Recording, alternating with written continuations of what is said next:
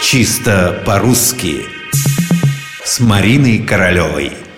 Венчик или веничек? Есть такой предмет – ручное приспособление для взбивания крема, мусса, прочих вкусностей, как его только не называют.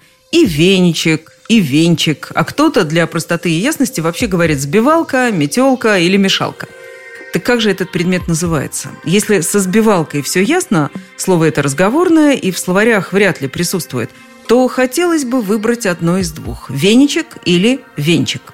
Ни в одном толковом словаре слово «веничек» в значении приспособления для сбивания крема мы не найдем. Само слово есть, но это просто уменьшительное от существительного «веник». Разобраться в этой ситуации лично мне помог в свое время интернет-портал «Грамота.ру». Итак, столь нужный нам кухонный предмет называется венчик. Присмотритесь, и вы увидите венцы в форме окружностей, которые создают витки проволочной конусообразной спирали венчика – Другое дело, что образные представления о предмете часто ложатся в основу названия, а потом, когда время проходит, это название переосмысливается, обычно, чтобы стать более понятным носителем языка.